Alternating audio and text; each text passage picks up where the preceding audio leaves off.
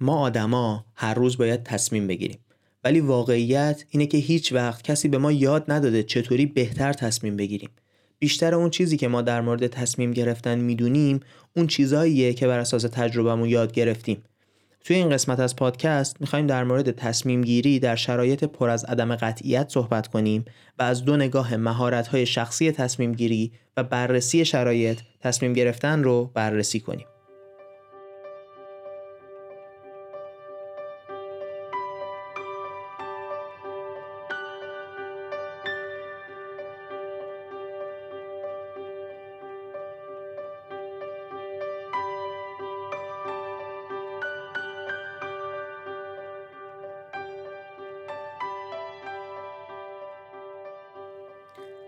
سلام. این قسمت دوم از پادکست کارکسته که در فروردین ماه 99 منتشر میشه. کارکست پادکستیه که توی هر قسمت اون من محمد هادی شیرانی یک مفهوم یا ابزار توی حوزه نوآوری و کارآفرینی رو بررسی می‌کنم. منبع این قسمت یه مقاله از Harvard Business Review ه که توی سال 2020 نوشته شده. این مقاله از آقای اندرو لیکرمن از London Business School ه. لینک این مقاله رو می‌تونید توی توضیحات این اپیزود پیدا کنید.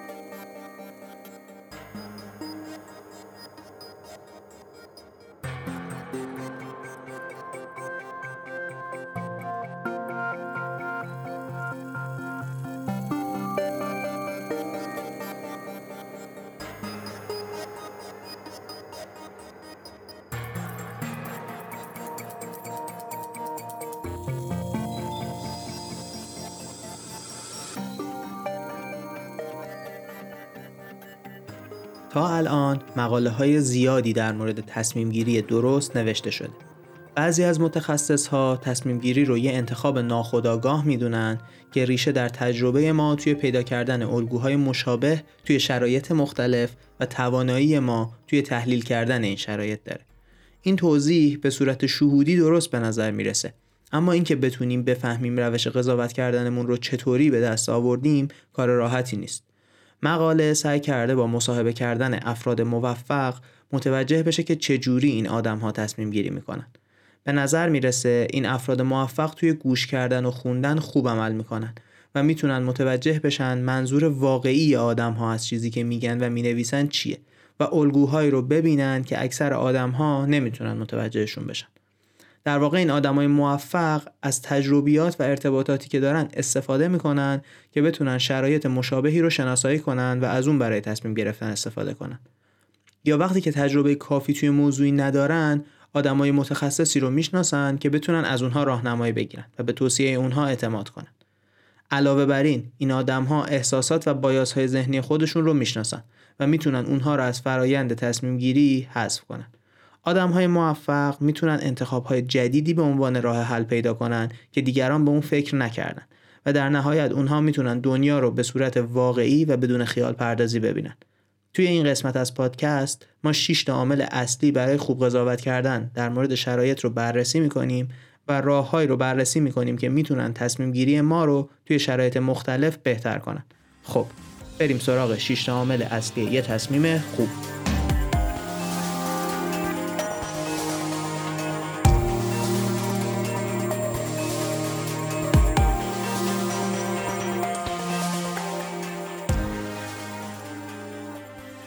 عامل اول. با دقت گوش بدیم و منتقدانه بخونیم. برای اینکه بتونیم خوب تصمیم بگیریم باید اول بتونیم چیزایی که می‌دونیم و تبدیل به دانش یا فهم کنیم.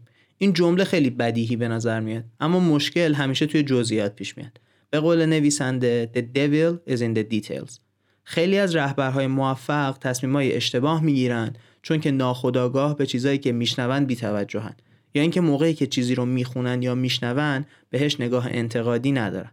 توی واقعیت آدم های کمی هستن که واقعا تمام اطلاعاتی که بهشون می‌رسه رو جذب و درک می‌کنن.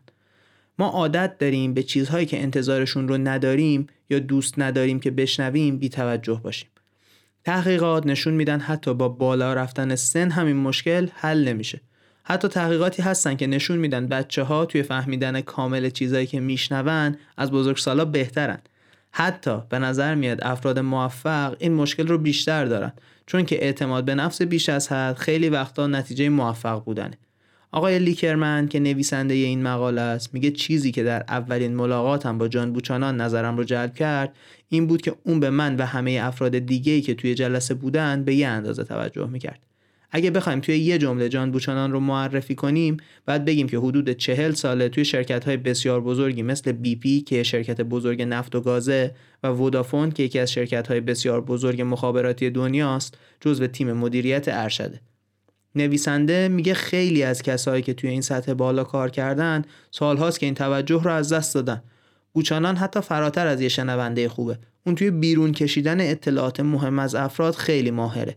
و سوالایی می‌پرسه که جوابای جالبی دارن. مثلا وقتی بحث در مورد شرکت خودشونه می‌پرسه روی طیف سفید تا سیاه شرکتمون رو کجا قرار میدی؟ شاید این سوال خیلی کلیشه‌ای به نظر برسه ولی به اندازه کافی باز هست که افراد رو مجبور کنه جوابای جالب توجهی به سوالش بدن. اتفاق دیگه ای که میفته اینه که روزانه به همه ما حجم بسیار زیادی اطلاعات نوشتاری می‌رسه و احتمال اینکه فقط به اون بخشایی که باهاشون موافقیم توجه کنیم خیلی زیاده. کاری که رهبرهای باهوش می‌کنن اینه که همیشه از تیمشون می‌خوان مطالب رو بسیار کوتاه و بدون طول و تفصیل اضافه بنویسن. مثلا توی آمازون نهایت گزارشی که میشه برای یک جلسه مهم آماده کرد 6 صفحه است. مشکل دیگه که در مورد نوشتار هست اینه که ما وقتی به حرف زدن آدم ها گوش می‌کنیم حالات چهره و بدنشون رو می‌بینیم و این تاثیر خیلی زیادی توی این داره که بفهمیم حرفی که می‌زنن معتبره یا نه. اما موقع خوندن ما به این حالت ها دسترسی نداریم.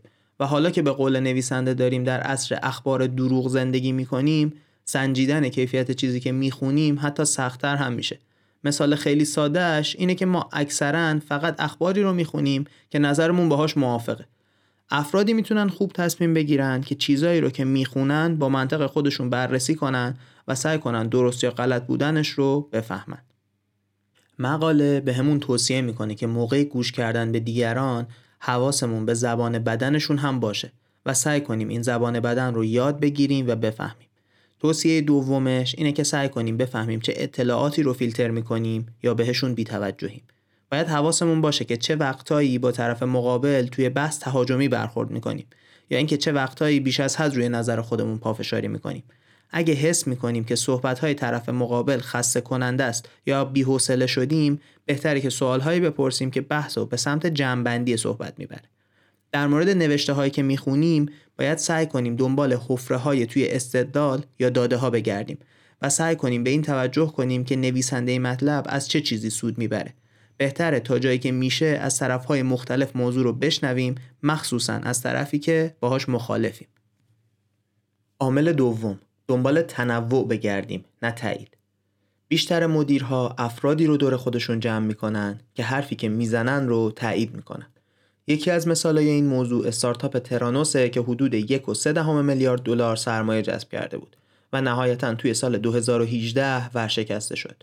مدیرای این استارتاپ کسایی که با نظرشون مخالف بودن و نظر دیگه ای داشتن رو خیلی سریع اخراج می‌کردن. یا یه مثال دیگه یه میلیاردر چینی به اسم وویژیاهویه که اخیرا به 18 سال زندان محکوم شده. این آقا کسی بود که یک شرکت چند ملیتی بیمه بسیار بزرگ داشت. اون دور خودش رو با افراد بله قربانگو پر کرده بود. یکی از کارمندای سابق این شرکت اکثر کارمندای این شرکت رو آدمای خونسایی توصیف می‌کنه که هر چیزی رئیسشون می‌گفت فقط می‌گفتن چشم. برخلاف افرادی که گفتیم آبراهام لینکلن که یکی از محبوب ترین رئیس جمهورهای تاریخ آمریکاست کابینه خودش رو با افرادی تشکیل داده بود که خیلی وقتها با هم مخالف بودند یا مثلا آمازون همیشه از مدیراش انتظار داره که سعی کنن نظرهای مختلفی رو بشنون و همیشه تلاش کنن که اثبات کنن نظر خودشون غلطه.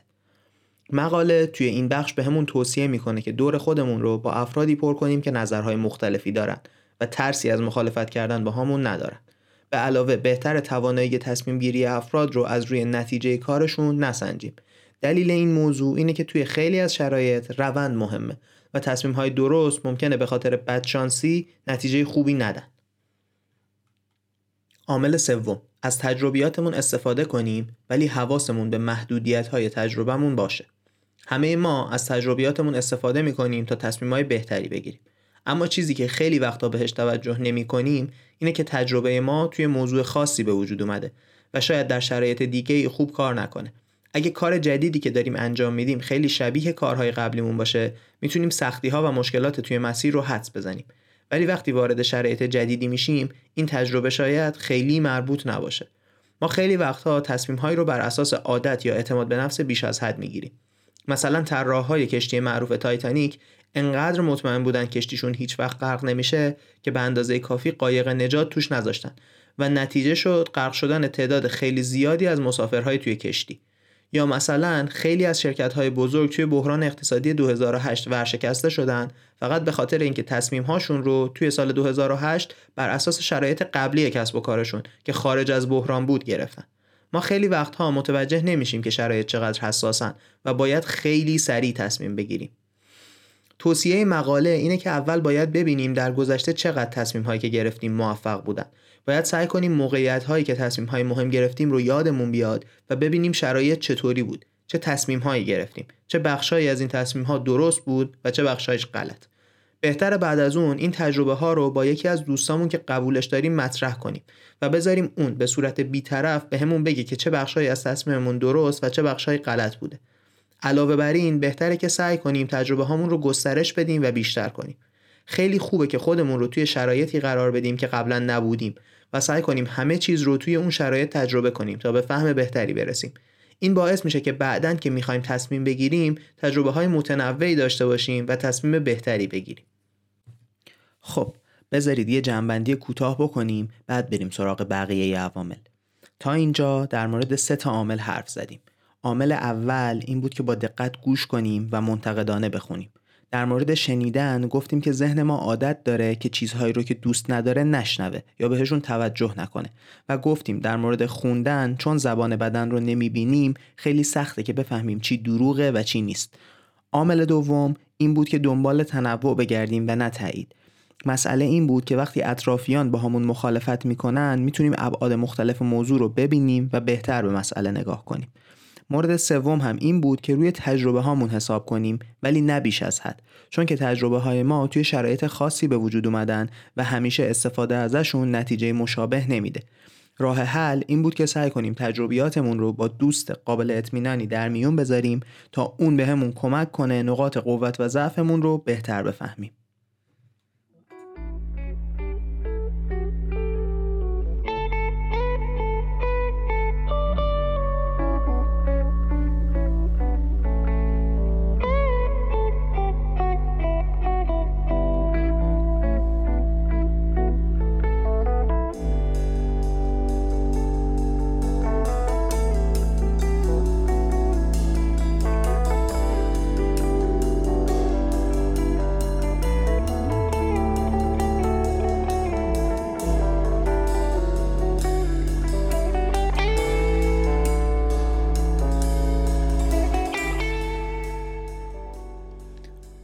عامل چهارم.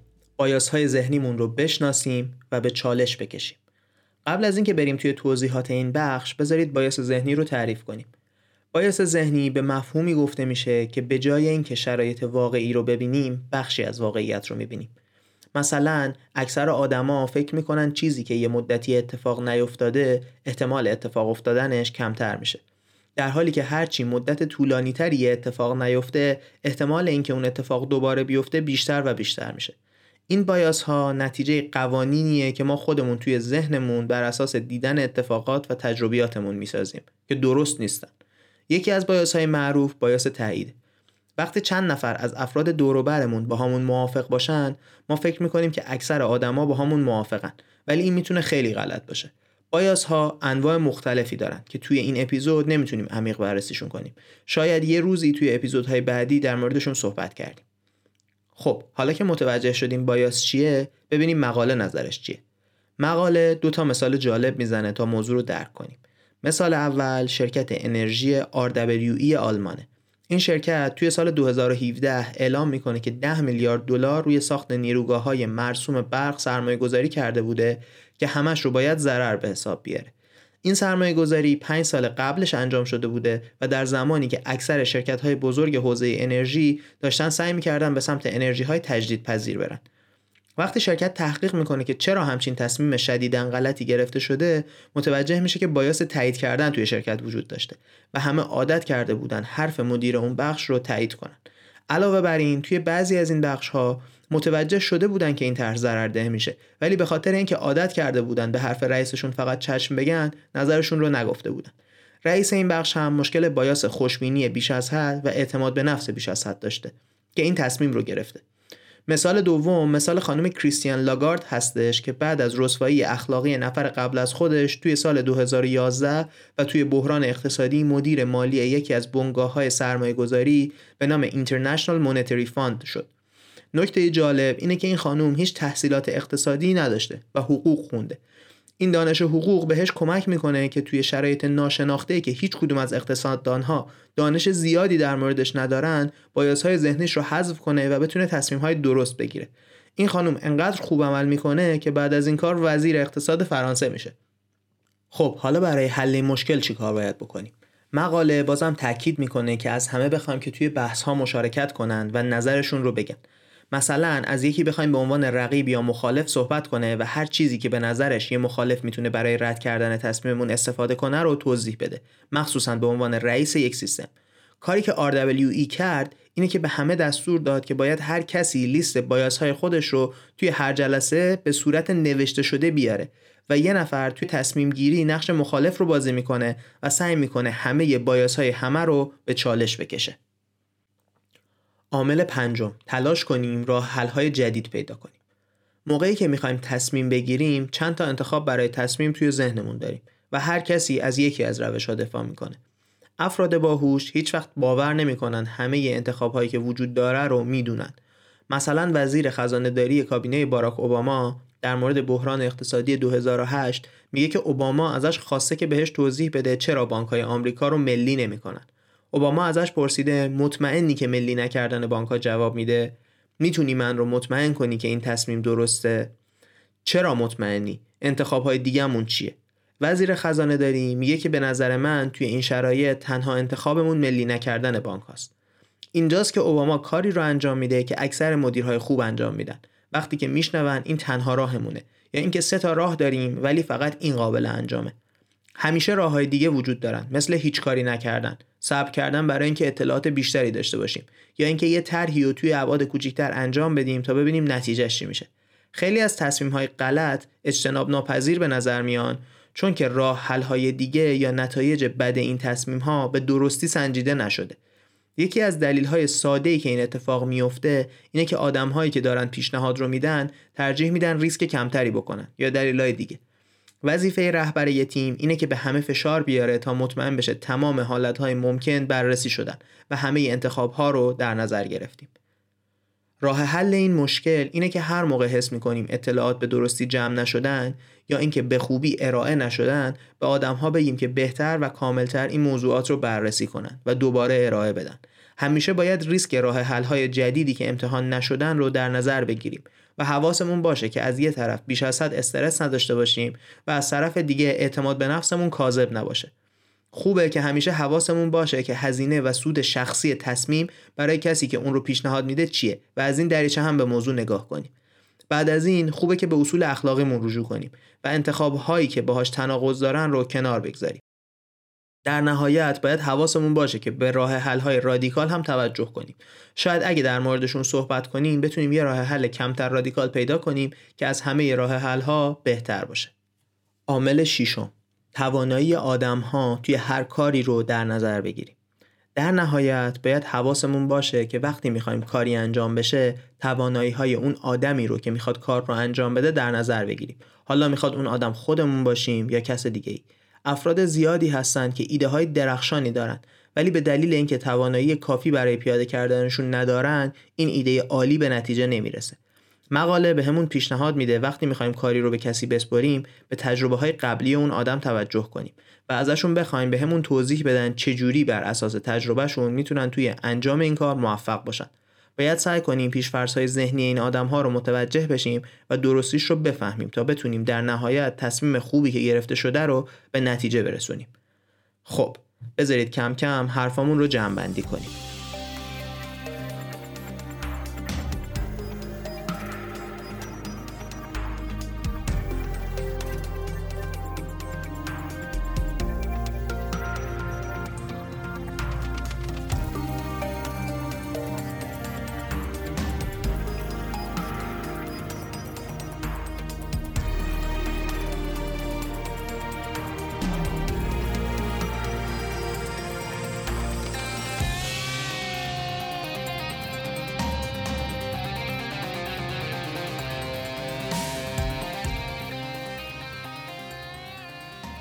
گفتیم که 6 تا عامل هستن که اگه بهشون توجه کنیم می‌تونیم تصمیم های بهتری بگیریم.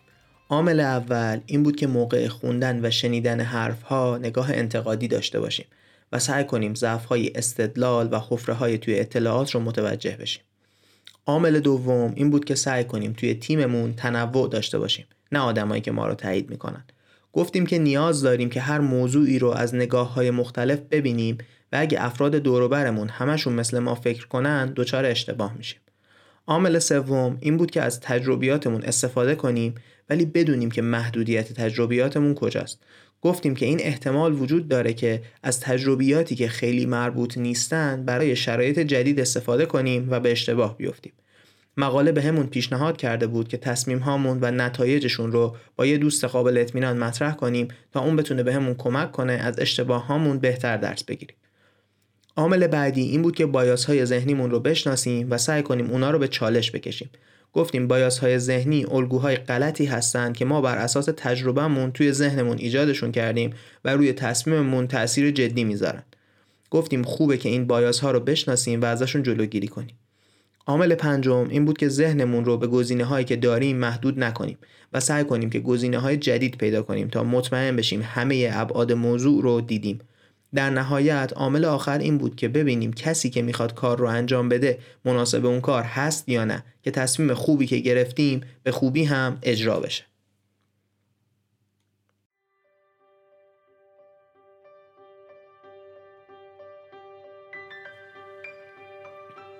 توی بخش آخر این اپیزود دوست داشتم چند کلمه ای در مورد اینکه چی شد این موضوع رو برای این اپیزود انتخاب کردم صحبت کنم. تصمیم گیری در شرایط پر از شک و تردید بخشی از زندگی روزانه همه افرادیه که توی حوزه نوآوری و کارآفرینی کار می‌کنن. اما شرایط امروز دنیا طوری شده که همه مردم درگیر این عدم قطعیت ها توی زندگیشون هستن. درسته که مثال های این قسمت از حوزه مدیریت بود ولی فکر می‌کنم راهکارهایی که این مقاله داشت توی همه ابعاد زندگیمون قابل استفاده است و کمکمون می‌کنه که تصمیم های بهتری بگیریم. امیدوارم توصیه های این مقاله توی تصمیم هاتون به دردتون بخوره. در آخر می‌خوام از شبنم شجاع اردلان تشکر کنم که دفعه قبلی هم یادم رفت ازش تشکر کنم. شبنم این دوبار زحمت ویرایش متنها رو کشیده و خب اگه کمکش نبود قطعا کیفیت این اپیزودا خیلی کمتر می‌شد. ممنونم که تا آخر این اپیزود رو گوش کردید. این بود اپیزود دوم کارکست.